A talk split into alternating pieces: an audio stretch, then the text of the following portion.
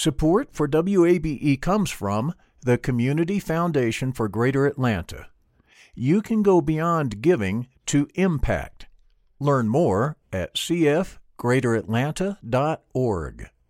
I'm Earlonne Woods. I'm Nigel Poor. We're the hosts and creators of Ear Hustle from PRX's Radiotopia. Ear Hustle is a show about life inside prison, but it's not your typical prison podcast. In this next season, we've got stories about the objects people keep inside their prison cells, about residents in a women's prison who say they want to stay there, and the most beautiful prison garden Earlonne, I will never forget it. Ear Hustle stories about life on the inside told by those who live it. Find Ear Hustle wherever you get your podcasts.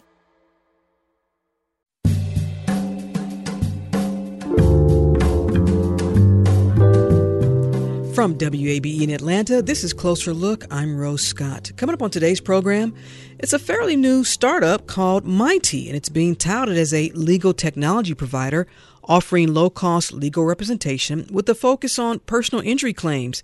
And Mighty is also calling out big time personal injury law firms. But there's a lot of backlash. I'll speak with one of the founders of Mighty. Plus, noted researcher and health disparities expert Dr. Rick Kittles about his new role at the Morehouse School of Medicine. Morehouse School of Medicine is on the precipice of, of some serious major impact as it relates to research, clinical trials, and the advancement um, and the creation and advancement of health equity in our communities. All that's just ahead and more. But first, this lawyer Rudy Giuliani appeared today in front of a special grand jury investigating efforts by former President Donald Trump and his allies to overturn the 2020 election results in Georgia. Now, WABE Sam Greenglass was there bright and early in downtown Atlanta. Throngs of cameras followed Rudy Giuliani as he arrived in a black SUV around 8:30 here at the Fulton County Courthouse. A squad of Atlanta police officers on motorcycles are making loops around the block. Giuliani had fought his subpoena to appear in person, saying he can't travel by plane due to a recent operation. But then a judge said he had to find a way to get to Atlanta. Asked how he got here, Giuliani told reporters he didn't walk. This week, Giuliani was notified he is a target of the criminal investigation.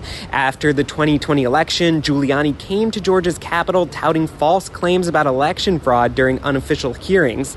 The special grand jury has been getting closer to Trump's inner circle as the investigation ramps up. At the Fulton County Courthouse, Sam Greenglass, WABE News. In other news, Georgia's congressional delegation is presenting two very different messages about the signing of the Inflation Reduction Act by President Joe Biden. Now, Democratic U.S. Senator Jon Ossoff focused on the cost of insulin being addressed in the new law. This $35 per month cap on the cost of insulin for seniors through Medicare uh, is really significant achievement, and it's one component of the bill that I'm making sure folks are aware of because it's going to start impacting and helping next year. But Republican Congressman Buddy Carter says the new law will not lower prescription drug prices. This legislation goes about it in all the wrong ways. Pharmaceutical companies are the drivers of innovation that deliver life saving cures to patients. However, this legislation will result in dozens, possibly hundreds, of fewer cures over the next decade. Still, Georgia Medicare recipients will soon be able to take advantage of savings on some, on some specific prescription drugs, as we hear from Jess Mador. Among the massive bill's healthcare provisions is a $2,000 cap on yearly out of pocket prescription drug costs for people on Medicare. The package gives Medicare the power to negotiate drug prices. It extends pandemic subsidies to help people pay for private health insurance premiums. And beginning next year, Medicare recipients will pay no more than $35 a month for insulin a provision diabetes advocates and Senator Raphael Warnock had pushed for all diabetics who need insulin to survive. The Inflation Reduction Act also includes around $375 billion over the next decade to fight climate change and move the country to cleaner forms of energy. Jess Mador, WABE News. And finally, the Associated Press preseason college football poll ranks, yes, defending national champion Georgia as number three in the country. Let's hear from Alex Helmick. A familiar foe and a familiar number one tops the list, the University of Alabama. Ohio State was ranked second. Last year, Georgia dominated the regular season, lost to Alabama in the SEC championship, but then won its first national title in more than four decades. The school then set a record for the most players drafted to the NFL in one season with 15. So the team will feature new faces on the field, but those are top prospects, as Georgia is one of the best recruiting schools in the country. The Bulldogs open the season in Atlanta against Oregon at Mercedes Benz Stadium September 3rd. Alex Helmick, WABE News. By the way, the SEC has three teams in the top six spots, and get this Florida nor Florida State are ranked to start the season. That hasn't happened since 1974. And I'm sure you Georgia fans really don't care. You're listening to Closer Look. Back in a moment.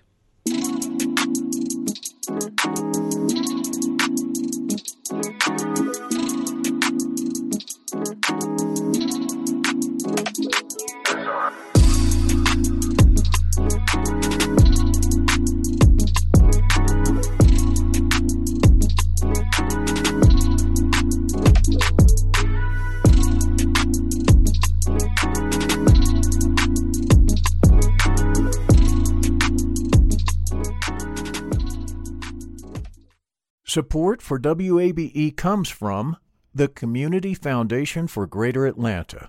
If you love Atlanta, you can invest in the big picture. Learn more at CF greateratlanta.org. The field of mental health counseling is growing rapidly, and Richmont Graduate University can equip you with everything you need as a licensed professional counselor while integrating your faith into your clinical practice. Programs are offered in Atlanta, Chattanooga, and online. Apply today at richmont.edu. That's R I C H M O N T.edu.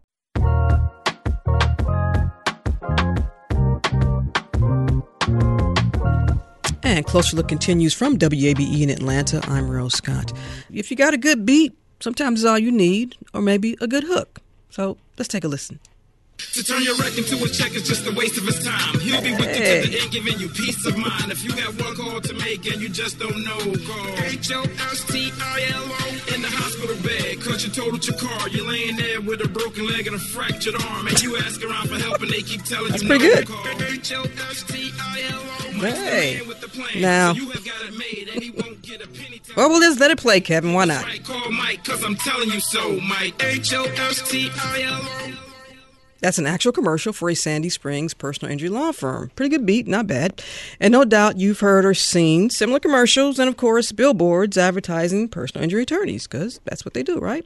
Well, now comes Mighty, still relatively new, and it's touted as a legal technology provider that's going to offer low cost legal representation. But all this is coming not without controversy. Mighty is calling out big time personal injury law firms for deceptive, deceptive practices, and its marketing campaign labels competitors billboard attorneys who overcharge their clients. In fact, there's been a cease and desist letter sent to Mighty from one of the nation's largest personal injury law firms.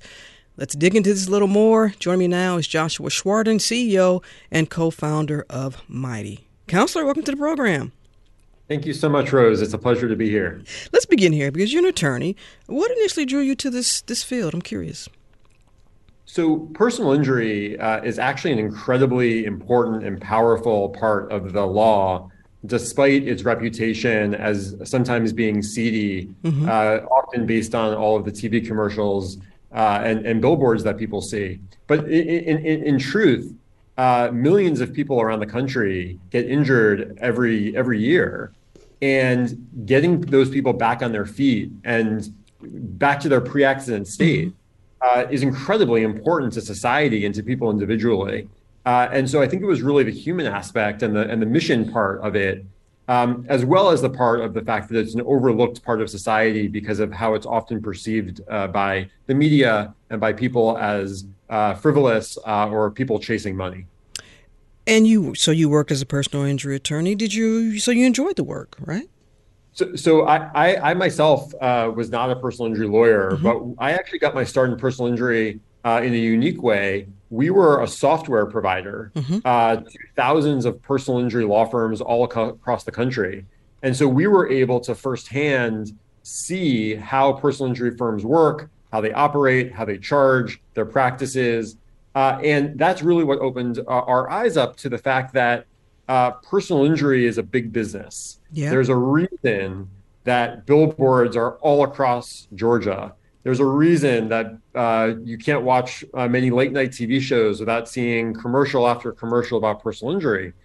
And one of the things that we saw that was tragic was that so many of these billboard lawyers um, make so much money when the clients that they represent uh, make very little. Uh, and they are the, really the ones who get injured and need to recover. And when we saw firsthand that the system wasn't working the way it should, we decided to partner with a law firm called Mighty Law, Mhm. uh, which is uh, independently owned. There's no common ownership between my company, Mighty, and Mighty Law, to create a better system and a better uh, way to represent clients right after a car accident or other accident. Well, I, I want to be clear because we have a little bit of time, so I want to give you an opportunity because I want you to take our listeners how this works. You can use me as an example. Um, I think I might have a personal injury claim, so I head over to the Mighty website and then I do what? Yeah, so great, great question. So you go to the Mighty website and you would be represented first and foremost by a Mighty Law attorney. And one of the unique things about Mighty Law is you will get to try the service for 60 days without any commitment whatsoever, which is something that most personal injury law firms, no personal injury law firm that we know does. They want to sign you immediately, have you sign the dotted line. So the first thing that happens is you get a lawyer for 60 days. Mm-hmm. Uh, that lawyer charges less than the industry standard uh, of, a, of, a, of a typical billboard lawyer. Um, and we've realigned the incentives of that personal injury firm to make sure that they're much closer to the incentives of a client. Okay, so stop right there. So you I've got 60 days and someone's going to call me and walk me. I'm going to tell them whatever my situation happens to be. I don't have to pay anything. I don't have to sh- sign anything. I, they're just going to work with me. How does this work, Joshua? Yeah. So, so you you sign a, a legal representation agreement. Mhm. So there is an agreement that uh that forms an attorney-client relationship between you and Mighty Law. Um, and in that agreement, you get 60 days to try the service uh, before having to actually commit to anything. Uh, any other law firm that you see in the billboard, uh, you would immediately have to sign on the dotted line. Uh, do, by doing that, um, Mighty and Mighty Law would work together to help with your holistic journey. So not only would Mighty Law help you file your legal claim against the uh, person who injured you, Mm-hmm. uh, but we would also help you with a number of other aspects of your case. We would help you file a property damage claim so you can get your car prepared. We'd help you apply for financing if you need to advance money on your case to pay for rent or food Mhm. before your case settled. Uh, if you can't pay for medical treatment, we'll help you find and pay for a med- uh, for medical treatment as well. So anything that you need after an accident, um, Mighty and Mighty Law will be there to help support you on. So, are there any other claims that you all offer that's different from bigger injury law firms or attorneys, or as you refer them refer to them as billboard attorneys? Anything else that you think is different? so we, we think everything is different Mhm. uh, even from the moment of sign up so let's take a typical billboard they are i, I have never I, I went to emory law school Mm-hmm. And i've never been to a city and i and i visit uh, uh, georgia all the time i've never been to a city with a higher density of billboards when you look at the billboards uh, one of the things that immediately jumps out is the the large numbers on them Yeah. we got our clients $2 million Sure. that is not what the client actually gets. Uh, the client actually gets a fraction of that uh, because that $2 million is often called the total settlement or the gross settlement. Sure. Uh, after that, the lawyer takes their fee, the medical provider. So the, the, the, the thing that you'd expect with Mighty um, is a level of transparency that doesn't exist amongst personal injury lawyers today. Uh, so not only are we helping to tell you the truth about your case so that you know what you're getting into, um, but we're actually providing the service at a much lower uh, cost. But don't you Uh, think people, if someone has a claim that's going to possibly pay out in the millions, don't you think most people know that they when they go to a, well, it's a, a, per- a small time or big time firm that they know they're not going to get. There's going to be a percentage and they're going to be fees. Don't you think folks know that? Uh, people know broadly, but Mhm. the number the number one thing that we've learned after interviewing hundreds and hundreds of people after accidents is they're shocked at how much that percentage is. Uh, their lawyer takes between 33 and 40 percent. Their doctor takes between 20 and 30 percent. A Mhm. finance company will take um, a large percentage. Uh, and people who have claims and they're only going to get 20 cents in the dollar, they're surprised by that. And some of them even say that they wouldn't have brought the claim had they known uh, that uh, they were only going to get so little. And so here comes the backlash, Joshua, because you cite Georgia, this is your quote, as the epicenter of efforts by the planet, plaintiffs bar to oppose mighty law. So let's get into all this. Who, I guess I know, but there are a lot of folks that aren't happy with how you all are advertising yourselves and then also going after your your competitors in a sense. And are you being fair? So let's back up a little bit. Um, what's been the backlash? Tell me what you've heard. Read some emails. What you got? Yeah. So, so the plaintiff bar is a very, very unified group. They all charge the same thing. They all have the same services. The really only way they differentiate is their branding.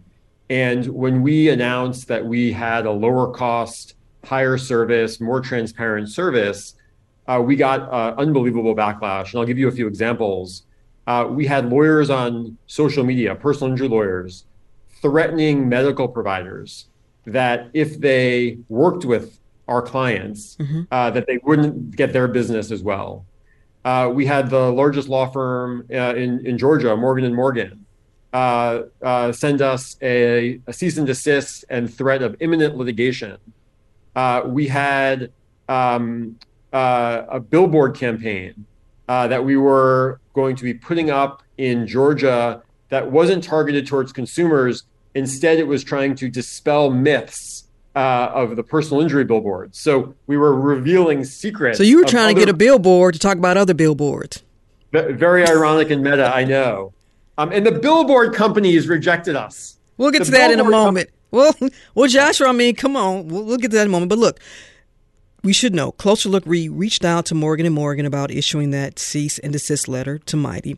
Their senior communications manager Leslie Patterson stated in a response, "quote Hello, Mr. Morgan has already commented on this matter." Close quote, and then forwarded a link to another article where they, Mr. Morgan went on to say they welcome all competitors. But in that cease and desist letter, what was their charge? Were you all falsely making accusations against them or just in the industry against these billboard law- lawyers?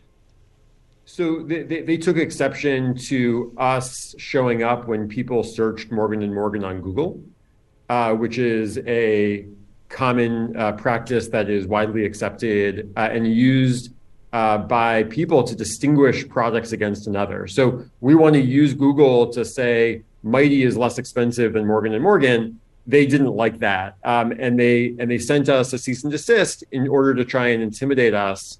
Um, but uh, we we really viewed that as an opening salvo into a much larger uh, coordinated campaign by the plaintiffs bar to uh, really stop a, a new entrant into the market uh, because it's it's very important that there's competition um, in in markets and in personal injury.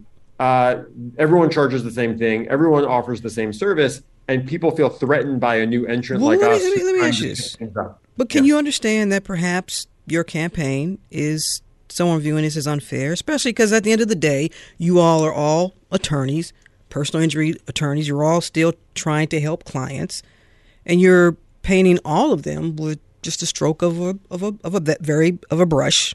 And can you understand that? Yeah, Is so- that fair? So, so I, I, I, here's what I would say.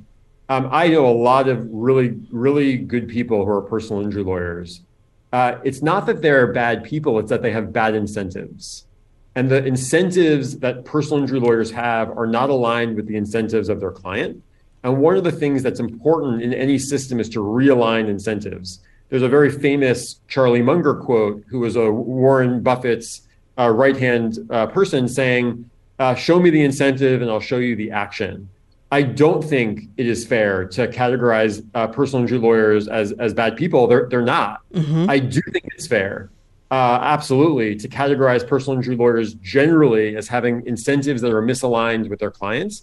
And that I think is really what we are fighting against. But I'll tell you a really funny story, Rose. So we we got this backlash, and everyone said you're not being fair. So we asked the entire Georgia community of PI lawyers mm-hmm. to nominate fellow lawyers to debate me. Hey, if it's not fair, let's talk lawyer to lawyer. You guys are trial lawyers. Your your your job is to go to court and to fight. Let's talk and debate and have a conversation about our model versus yours.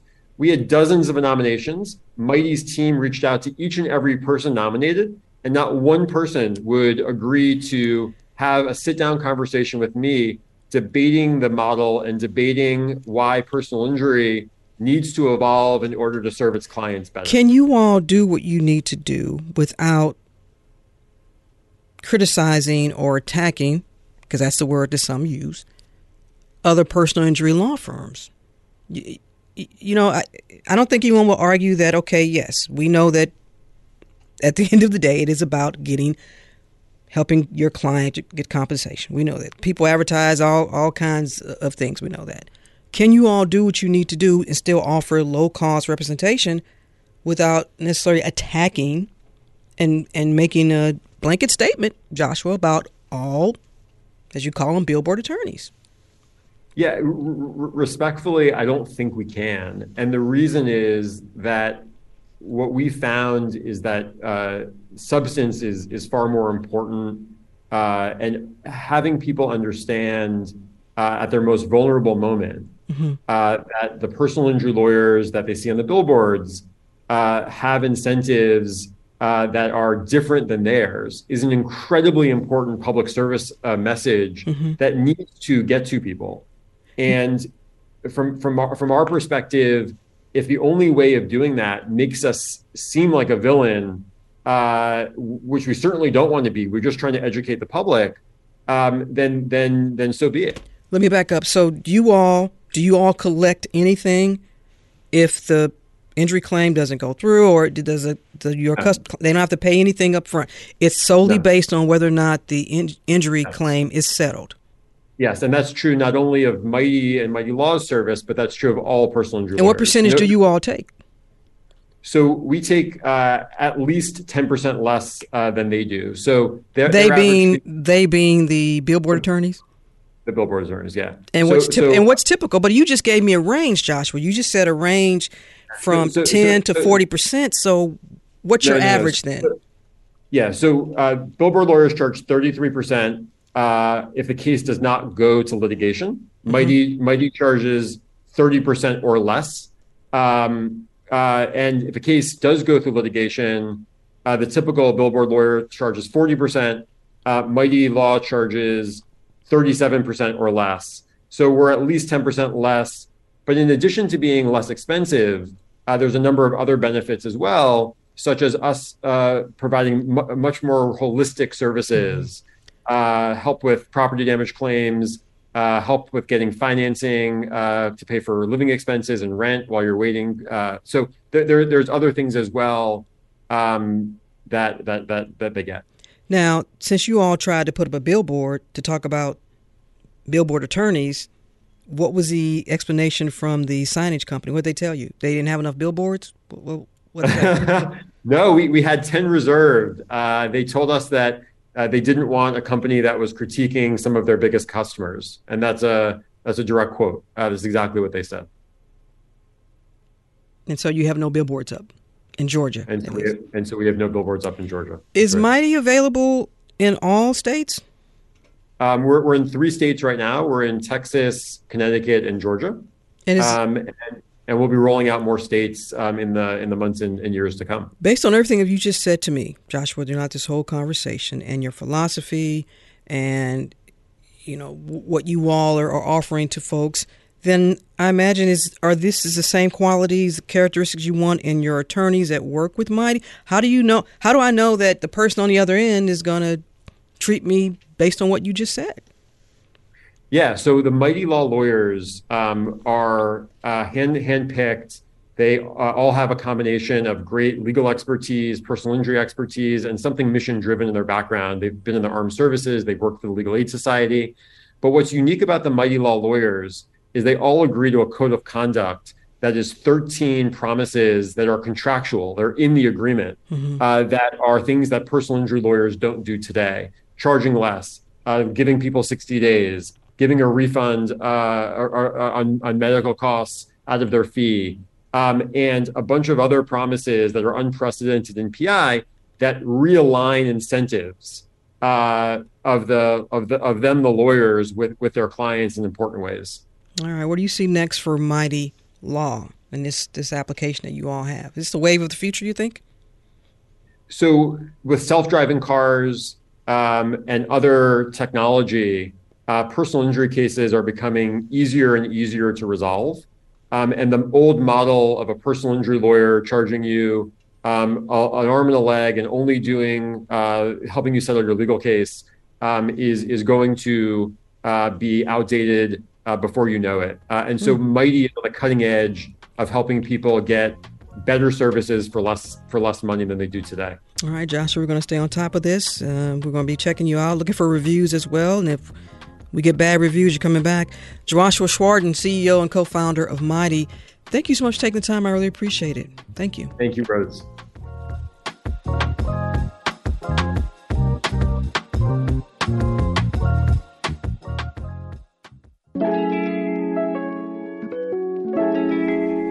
You're listening to Closer Look from WABE in Atlanta. I'm Rose Scott. The Federal Reserve is expected to once again, that's right, hike up in, in, interest rates, this time by three quarters of a percentage point. Why? Well, same story, different day. You all know that. The Fed hopes to slow demand from companies and consumers, pushing up the price of credit. They hope to do this. Meanwhile, prices just keep rising everywhere. And a trend that's been happening for a while now involves Americans 65 years of age and older. Get this more than 33% of Americans in this age group do not have money saved for retirement. So, one solution has been get a roommate. In 2016, there was a report that revealed 70% more seniors were living with roommates more than a decade before.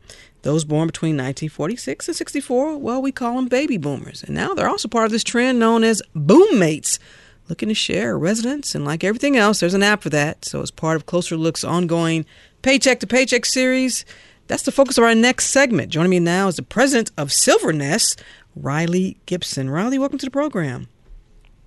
Thanks for having me. Now, forgive me because I'm looking at you through our. Com- You are not a baby boomer. Nope. I can just tell. But let's get there. Let, us talk about Silvernest. How did all this come about? Yeah, so the original founder of Silvernest, uh, her parent, they they uh, lost a loved one mm-hmm. and you know they had been living with their significant other for obviously 10 20 years um, and so it was the first time she was living alone she was you know struggling financially and eventually found her way to getting a roommate and that kind of changed her perspective in terms of uh, just having someone else in the house also mm-hmm. stabilizing her finances and so i think i think that was just sort of the light bulb for hey, you know, mm-hmm. graduating from college, we all kind of assume you get a roommate to make finances work. Mm-hmm. Um, and especially with the housing affordability crisis, that's almost assumed. You know, why isn't that the same for older mm-hmm. adults, especially post divorce or post loss of spouse? Um, and so that really began her quest to thinking through what are all the barriers, whether that's social or technological, and how do we build a company, a business around removing those. And so, how does Silvernest work? I imagine there are some uh, metrics that are used that might uh, be a little bit different than for if someone just, just goes online looking for a roommate situation, because we're also talking about older adults here. So you go online. What does the user? What are they gonna? What information are they gonna put in here? And and does it cost, Riley? Yeah, so um, depending on whether you're looking for a place to rent or you have extra space to rent, you can come on to Silvernest, and there's other apps and organizations that support this as well. Um, the the difference maker, the important piece, is you start answering questions about not just the space you have for rent or the space you want, mm-hmm. um, but what is the type of living situation you're looking for?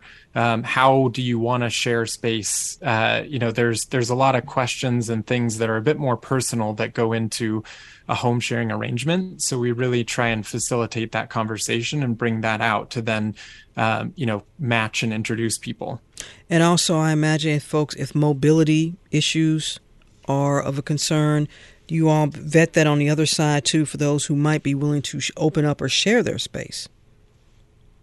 Yeah, there are questions. We don't vet that personally, but there are questions just in the process where you can say that, you know, your home is mobile accessible um, and, you know, safety precautions, things like that. So we try and again facilitate the right conversation.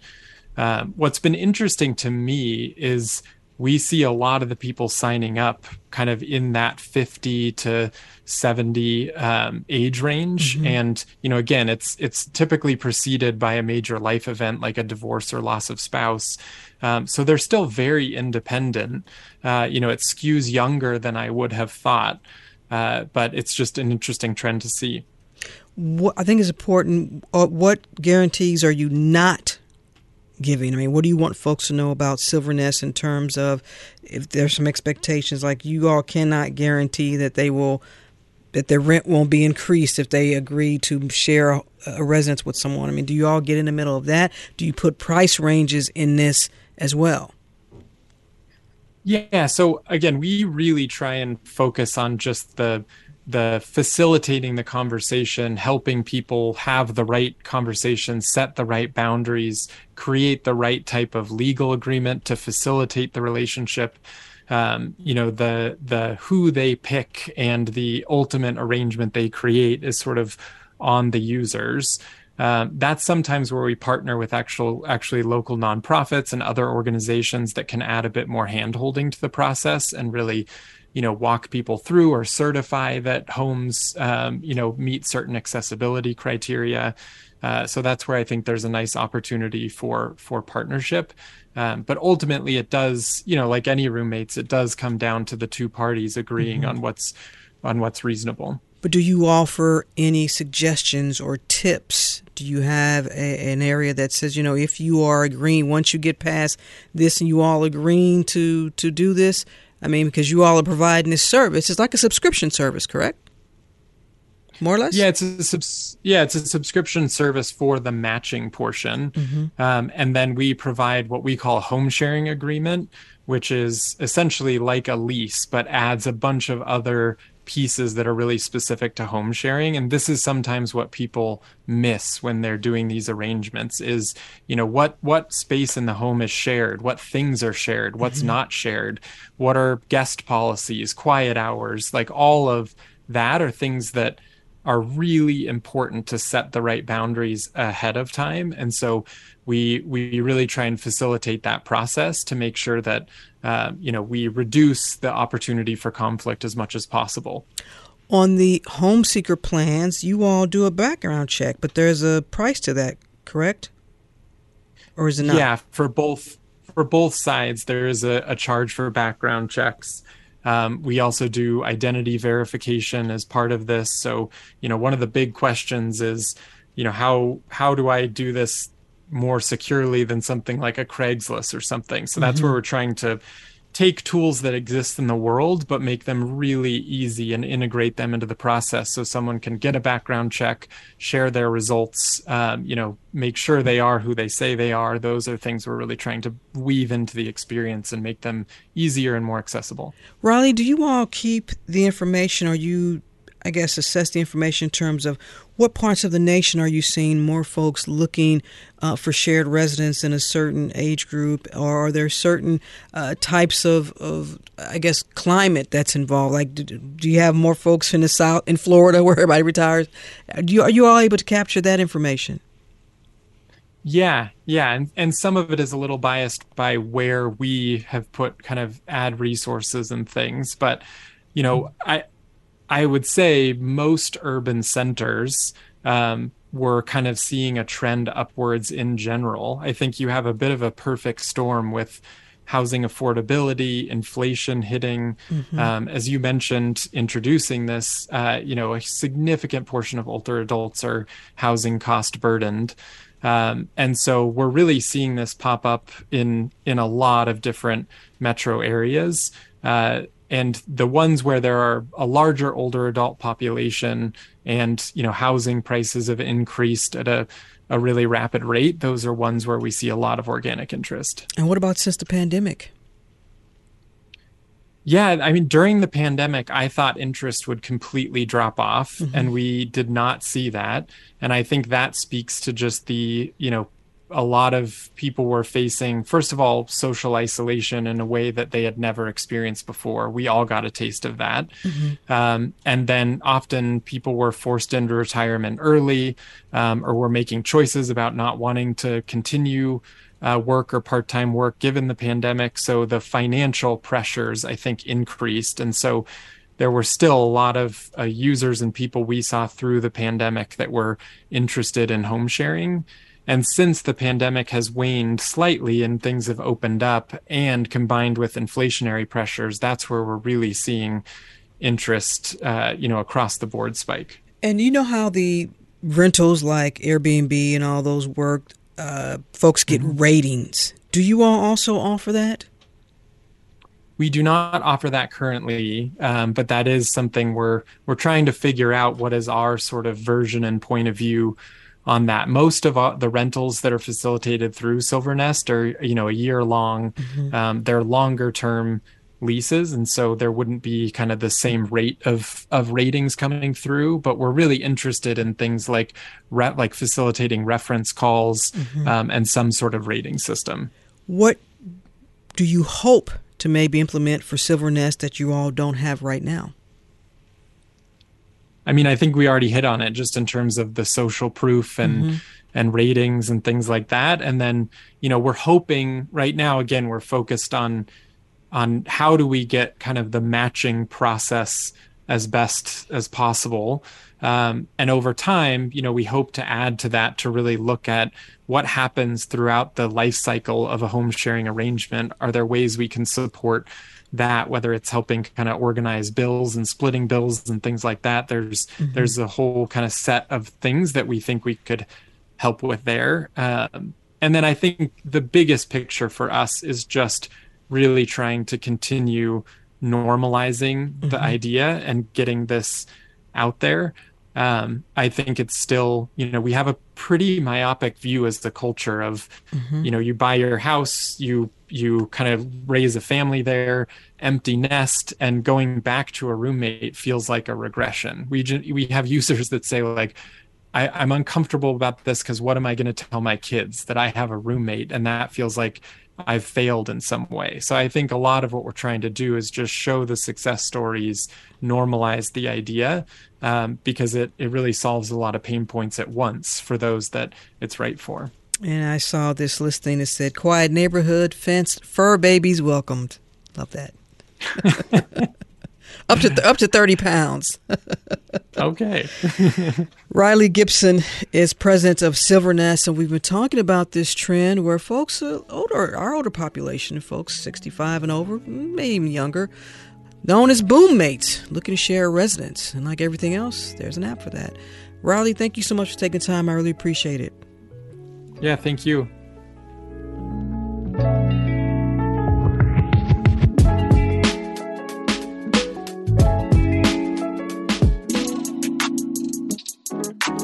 And Closer Look continues. I'm Rose Scott. Now, the number varies as to the percentage of black Americans who actually participate in clinical trials. And even our research, we were sort of caught in between. One medical journal cited participation as high as 15% and another as low as 6%. Now, we should note these percentages vary based on specific clinical trials. For example, we might find a higher number of black patients involved in, let's say, cardiovascular related research. Still, it's always been clear there is a great disparity, and not only in the demographic div- diversity in clinical trials, but other areas as well.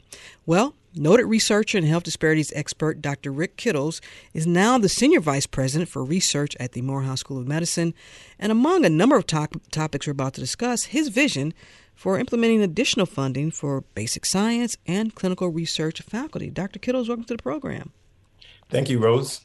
Happy to be here. Let's begin with data because whether folks believe it's 15% or 6%, we know that there's always been a huge disparity when Right. it comes to black Americans, folks participating in research and clinical trials. Are we seeing any significant stride made in, say, the last, I don't know, five years?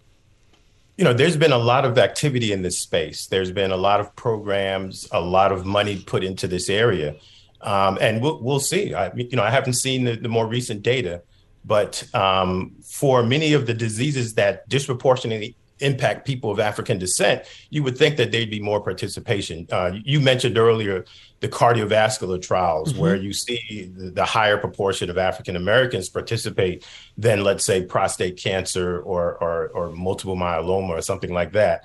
Um, and, and I think that's probably because it would be interesting to see if if if the increase in the number of African Americans in these trials is due to a larger proportion of African American physicians Mm-hmm. in you know um, leading those trials, and so you know we know that there's a lot of Black cardiovascular um, uh, physicians, and and that that could be leading a lot of that uh, uh, that increase that we see.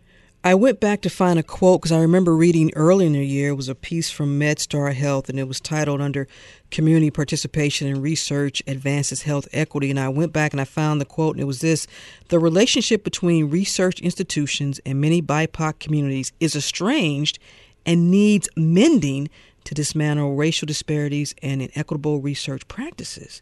Right. And I thought that that was interesting because we research institutions like Morehouse School of Medicine and like Emory, but we're going to focus on Morehouse School of Medicine have been so important. But this says it's it's estranged in many BIPOC communities. Is that a little troubling for you?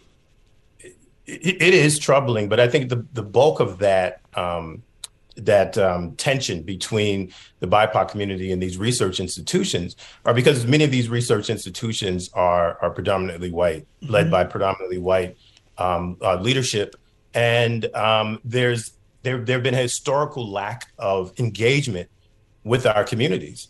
And when there when there is engagement, in many cases, that engagement is limited. And Mhm. it's it's just a you know what we call helicopter sort of research where you come in, you swoop in and collect your samples and move on and, and Mhm. don't build a relationship, don't understand what the needs are of that community. Um, what I find is that for for many uh, um, institutions uh, like uh, Morehouse School of Medicine, where they have this historical relationship with the community, we don't necessarily see that level of distrust that you Mhm. see in many of the predominantly white institutions. And that, that's another reason why I was so excited to come join the folks at Morehouse School of Medicine. And that's my next question because your institution is so important, and given just even the location, the historic location of where Morehouse School of Medicine is located, and you have. If, if folks don't know, also you're one of the co-founders of Ancest- African Ancestry DNA, Yes, right? yes. I- and look, I Yes. took it, and I found my Okay. roots in Liberia. So thank you very much. Excellent, excellent. Thank you. But I was going to, that was my next question. Why Morehouse now and, and where you are in your career and the importance of being here and in your leadership and that vision of what you want to bring into your role? Right. So I'm I'm uh I'm very excited to to to be here in Atlanta at Morehouse, and in particular in the community in which it serves. The it's very interesting. Morehouse School of Medicine is is on the precipice of of some serious uh, major impact as it relates to to research, clinical trials, and the advancement um, and the creation and advancement of health equity um, in our in our communities. And so I, I, I it was a no brainer for me to to come and, and be a part of that change. Um, the uh, the efforts that the leadership and researchers, both basic and clinical uh, researchers, over the last couple of years has just um, increased drastically. And so now we're going to take it to the next level. Um, I'm going to be working with a lot of faculty, uh, the Research Advisory um, uh, Council, and, and and executive leadership to really shore up uh, the next phase of what this looks like. And I think actually genomics and mm-hmm. precision medicine is where things are going to to go. Now, you just told me a moment ago how important it was to have folks who represent, who look like basically the communities for which we want to get more participation for in these research and clinical trials. But you're also going to focus on clinical research faculty. That's right. Which is That's building right. the pipeline. Are That's we right. We have to build. We have to build the pipeline, and and and no other place better than than Morehouse School of Medicine, which historically has has done it and done it very successfully.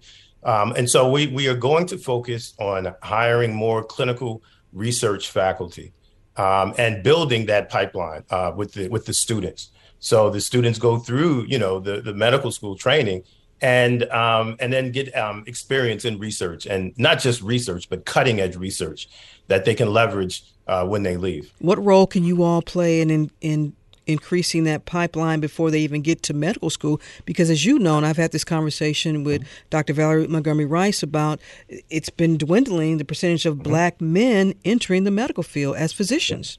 Yeah, this is it's we're we're in um you know it's it's a very bad situation right now when we look at the the the um the the proportion of men involved in particular the sciences young men. And so we are very uh, aggressive in our pipeline programs, engaging um, students um, from elementary school all the way up, and, and we're going to expand that also because we, we you know we we definitely see the uh, the landscape and we see and recognize that uh, that, there has to be some um, some change there, and and part of it is engagement and and getting these kids excited about science and getting them um, a mentorship so that they can see themselves and say, "Hey, I can do that. I, you know, he's just like me. He's just like my father or my uncle, and and and, uh, and and I can I can be just like that." So then let's talk about the community then. How do we Mhm. change those numbers? And is there a, a significant, or I guess a, a a metric that you want to use in terms of, hey, Rose, if we can get black participation up to now, and I'm throwing this number out there, you're going to smile, thirty-seven percent. You know, how do you how do you do that? Well, I, I think I think it's not it's not going to be an easy uh, task. I think it has to be sustained um, engagement with the community and the building. And like I said, the building of trust. You don't just come in when you get some money from NIH or from some um, pharma company and say, "I'm I'm doing this project. Uh, you know, I want you to participate. I want you to participate in this trial." There, there's a lot of of um, of engagement before that happens. That's so critical and and so we have you know um, uh, enormous capacity in that space at Morehouse School of Medicine, and so that's another reason. Like I said, I was very excited because we can actually do that engagement. We've been doing that engagement, and now we can expand that in the context of precision medicine and, and, and clinical trials. Well, then let's talk about you for a moment and your leadership style and how you hope then to to get everyone to. First of all, you have a vision. You also be working with the dean and the president.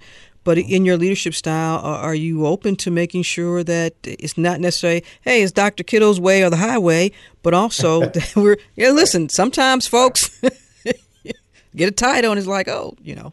Right, right. No, no. I, I think I think part of my career has been a learning process, and and um, you know, I, I started my career doing health equity work before it was considered health equity. I was, you know, started my career at Howard University. We were studying diseases that disproportionately impact people of African descent, Mhm. which then turned out to be considered disparities and health equity. And and and then I had different um, gigs throughout different um, organizations around the country and I learned a lot about leadership, and I learned a lot about how to um, in, in, instill change in institutions. And um, I'm not saying that this is going to be an easy task, but I am Mhm. going to say that um, it's not just going to be my way or the highway. Uh, that there's a lot of talent at Morehouse School of Medicine that just needs to be tapped and leveraged. I know that folks in your space, we have been moving away from that term disparity and moving toward health equity. But health equity is, is can't it can't be achieved just alone with, with Morehouse School of Medicine. It mm-hmm. takes the local, the state, the federal, and as you Yes. know, that can change depending on who's in the White House. How do Yes. you navigate through all that? Because you will need funding. Rose, that is a great question. That is a that's a that's a spectacular question. When I when I, you know, I, I, when I look across the landscape around the country and and think about this issue of health equity and how can we really make substantial, sustainable change, it's much more than just a research project. It's much more than just setting up some clinic in the community.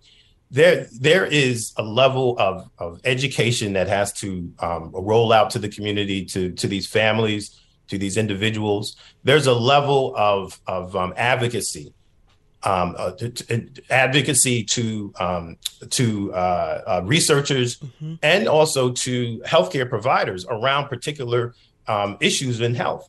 And then there's this issue of, of policy change mm-hmm. and advocating for policy change. So it's multi-level and um, it, it's a it's it, it encompasses a broad community um, level of engagement from like i said at the individual level in the community all the way through these institutions to um, state and local and um, uh, federal um, uh, uh, uh, legislators.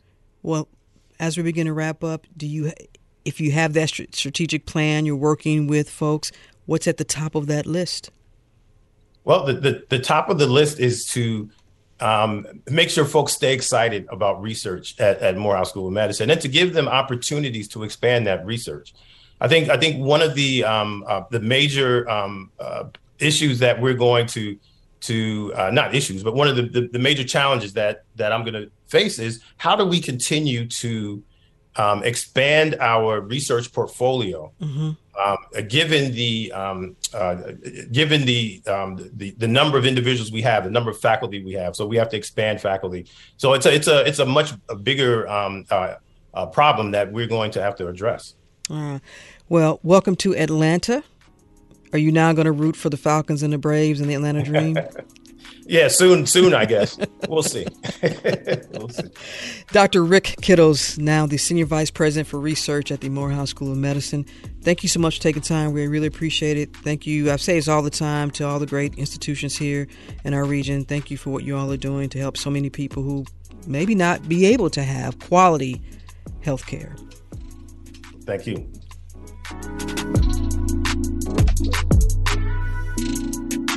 And that's it for this edition of Closer Look. Our producers are LaShawn Hudson, Daniel Razel, and Pat St. Clair. Our engineer is Kevin Rinker.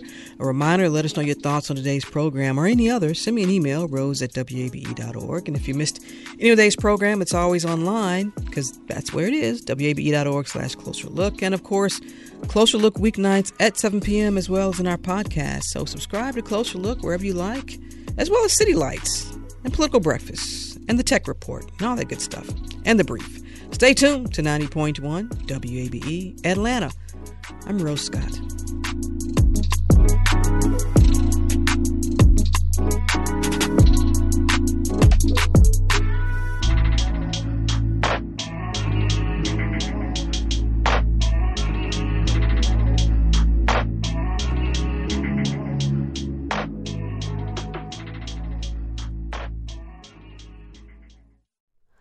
Hi, it's Terry Gross, the host of Fresh Air. We bring you in depth, long form interviews with actors, directors, musicians, authors, journalists, and more.